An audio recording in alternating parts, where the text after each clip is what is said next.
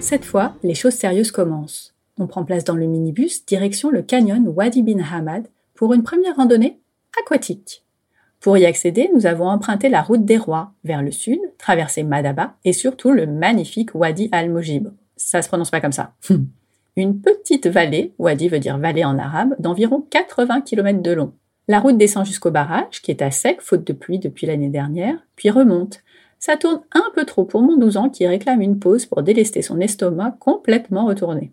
Notre chemin se poursuit sur une route plus technique, étroite et abrupte. Notre super chauffeur connaît bien le terrain et pourtant il roule au pas. Voilà un endroit où je n'aimerais pas me retrouver en voiture de loc. Une fois arrivé au bord du canyon, la touriste, moi donc, ouvre toutes les valises pour trouver le pantalon short, les chaussures d'eau et la crème solaire. Je me dis intérieurement qu'il va falloir mieux se préparer pour les prochains jours. Le 16 ans se rend compte que sa casquette est trop petite. Euh, voilà, voilà, voilà. Action-réaction, je dégaine un de mes chèches que Mazen lui noue sur la tête. Nous sommes fin prêts pour notre première rando, les pieds dans une eau transparente et tiède. Nous foulons des cailloux multicolores au cœur de majestueuses formations rocheuses beiges, de jardins verdoyants suspendus, de magnifiques lauriers roses odorants, de palmiers sauvages accrochés au bord des falaises et même quelques petites cascades naturelles rafraîchissantes. Il fait chaud, mais c'est tout à fait supportable dans ce contexte. Cet endroit est un bijou et nous sommes pour ainsi dire seuls à y évoluer. Nous arrivons au milieu de roches noires qui se rejoignent quasiment en haut, comme une grotte. Là, nous apercevons un bédouin en train de cuisiner notre déjeuner. L'endroit est parfait pour échanger un peu avec Mazen. Bon, bah Mazen, où est-ce qu'on est là? Vous êtes euh, le bienvenu. Vous êtes dans une ville qui s'appelle euh, Kirak. Dans cette ville, complètement à l'ouest euh, de la ville de Kirak, où vous trouvez une très belle vallée qui s'appelle la vallée de Ben Hamad. Et c'est cette vallée qu'on a traversée les pieds dans l'eau? Euh, oui, euh, une très belle vallée, très connue en Jordanie. Euh, on marche, on fait une très belle balade dans l'eau. On a, fait, on a marché combien de temps? Parce qu'en fait, c'est tellement beau et on est tellement tout le temps en train de regarder autour de nous qu'on ne se rend pas compte. Mais finalement, on a marché combien de temps? En fait, il ne faut pas regarder à l'heure. Parce que comme il y a de très beaux paysages, mais la vallée n'est pas très très longue. Elle fait 2-3 km de long. Mais euh, la balade dans l'eau, ça prend, ça prend euh, beaucoup de temps. Oui, et puis les enfants sont comme des dingues à courir partout. Mon fils disait euh, c'est génial, on se croirait dans Indiana Jones. oui, oui, oui. Donc là, on s'est arrêté dans un endroit très abrité, ombragé. On est au milieu des rochers. Est-ce que cet endroit-là, il a un nom en particulier? Non, c'est toujours la même vallée, la vallée de Ben Hamad. Juste à la fin où on a pique-niqué, il y aura une cascade. Et là, il faut y aller. Euh, je vois, il y a des gens qui sont en train d'y aller. Ça a l'air assez euh, droit, l'échelle. Qu'est-ce qu'il y a après? On peut continuer si vous. Quand je fais une, la même vallée euh, pour une journée, je peux descendre jusqu'à 12 km. Après, il y aura le bus qui, qui nous attend pour nous euh, amener à la réserve de Dana. Mais comme on fait une balade de 3 heures avec l'aller et retour, parce qu'on a un programme à faire euh, pour cet après-midi pour euh, visiter le château de Kirak. Donc on arrive, on va continuer un peu plus. Après on revient par le même trajet. Et là, on a fait une pause déjeuner qui nous attendait. C'était déjà inattendu parce qu'on savait pas qu'on allait s'arrêter là. Qu'est-ce que, qu'est-ce qui nous a préparé?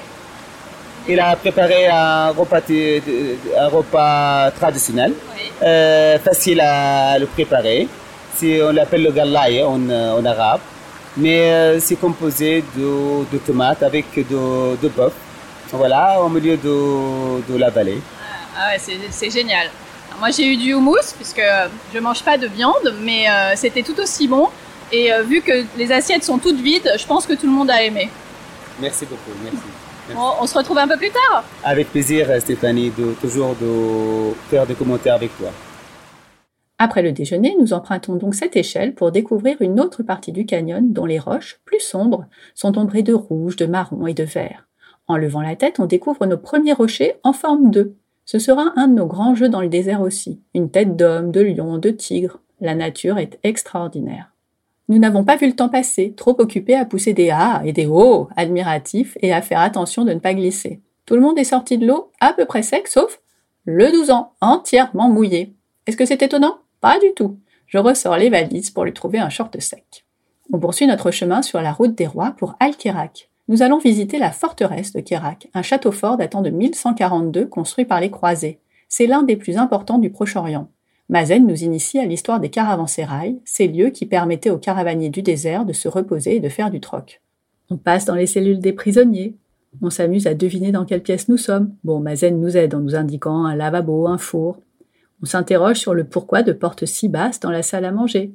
C'est un super terrain de jeu pour les enfants et tous profitent de la fraîcheur des vieilles pierres. Le dernier transfert de la journée nous mène à la réserve de Dana, dans la vallée, oh, oh, de Dana, la, la. Oh, non, je m'égare. C'est là que se trouve notre hébergement en plein milieu d'un village, en partie abandonné, perché à 1140 mètres d'altitude. Une fois les valises posées, un repas typique sous forme de buffet nous attend. Idéal pour que chacun puisse faire selon ses envies. C'était une très belle première journée et tout le monde se dit que la barre est bien haute pour la suite.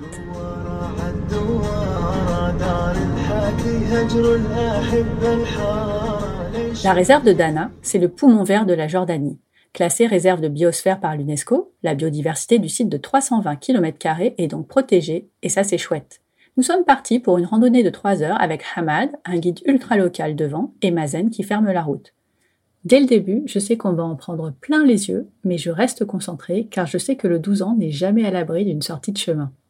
Je me détends finalement assez rapidement pour profiter de notre nouveau décor. La nature est tout simplement surprenante. Nous sommes entourés de vallées et de montagnes dont les couleurs ocre, rose, marron, noir contrastent avec les points de végétation. Nos regards se perdent à l'horizon. Plusieurs groupes sont partis avant nous, mais comme ils sont nombreux, ils n'avancent pas très vite. Il nous faut peu de temps pour les rejoindre, les dépasser et se dire qu'on a vraiment de la chance de vivre cette aventure à huit. Car c'est vraiment une aventure d'escalader, de se faufiler entre deux rochers, de découvrir un nouveau paysage au détour de chacun. Alexane, six ans donc, ouvre la voie avec Hamad. Elle avance bien, et il la prend dans ses bras quand le terrain se complique. Je trouve qu'on forme une bonne équipe. Un peu plus loin, nous découvrons des peintures rupestres et de magnifiques cavités aux nombreux dégradés de jaune, rose, rouge et marron. Mazen nous explique que ce sont les sels minéraux qui ont donné ces différentes couleurs. Je n'en ai retenu qu'un, le rose évidemment, qui provient de l'oxyde de fer. En vrai, ce sont de super peintures de guerre pour les enfants. À votre avis, qui s'est empressé de s'en mettre sur les joues? Il nous apprend également le nom des plantes que nous croisons. Les armoises, qui en infusion calment les problèmes de digestion, et les asphodèles font partie des quelques 600 espèces répertoriées. Il paraît qu'on aurait pu croiser un lézard bleu, une gazelle, un bouquetin et même apercevoir un faucon. Pour ça, il aurait sans doute fallu partir plus tôt. Nous nous sommes quand même extasiés devant des espèces peu communes, des fourmis et des scarabées 4x4, les mêmes que les nôtres mais montés sur des plus hautes pattes, et vous saurez plus tard pourquoi, et une jolie tortue à quelques pas de notre spot déjeuner avec vue imprenable sur la réserve. Hamad a sorti la casserole et la théière, nous avons découpé les tomates qu'il a fait ensuite chauffer avec quelques épices. En dix minutes, nous avions notre pain pitain à la tomate et un verre de thé. On ne s'est pas fait prier pour les engloutir. Après une pause bien méritée, et après avoir effacé les traces de notre passage, nous reprenons la route pour le Sik al-Barid, plus connu sous le nom de Little Petra. Ce très beau site est, comme son nom l'indique, plus petit que Petra, et il est peu présent dans les programmes. Pourtant, il permet une initiation en douceur, comprenez quasiment sans touristes, à la riche histoire des Nabatéens, peuple arabe venu de l'Arabie du Sud et des caravansérails. On y entre par un canyon étroit qui cache une première façade, notre première façade monumentale, de toute beauté, à côté de laquelle se trouvent d'anciennes habitations troglodytes. Plus loin, nous nous installons dans une salle dont nous apprécions tous la fraîcheur, pour en apprendre un peu plus sur ces constructions et notamment leur façon astucieuse de récupérer l'eau au moyen de canaux creusés à même la falaise. Nous retrouverons ces canaux et façades monumentales en plus grand nombre à Petra, mais d'ailleurs, savez-vous ce qui se cachait derrière elle? En fait, Petra, le site où vous allez demain, vous êtes venu pour visiter pour voir une façade. Les façades, c'était quoi? C'était leur cimetière. Une belle façade, à l'intérieur de la façade, où vous trouvez une grande pièce. À l'intérieur de la pièce, vous mettez leur cimetière, leur tombeau. Donc, une façade, un cimetière. Vous êtes venu pour visiter leur cimetière. C'est comme les pyramides en Égypte. Parce, pourquoi? Parce qu'ils croyaient bien que leur vie éternelle, c'est la vie qui sera après la mort. Pour ça, ils ont décoré leur tombeau plus que leur maison. Au bout du site, un panneau annonce que la plus belle vue du monde se trouve en haut des marches. Il n'en faut pas beaucoup plus pour nous motiver et juger par nous-mêmes cette affirmation. Alors, c'est vrai que la vallée est belle, mais c'est surtout le coca, le thé et la pause goûter chez le bédouin que nous avons appréciés.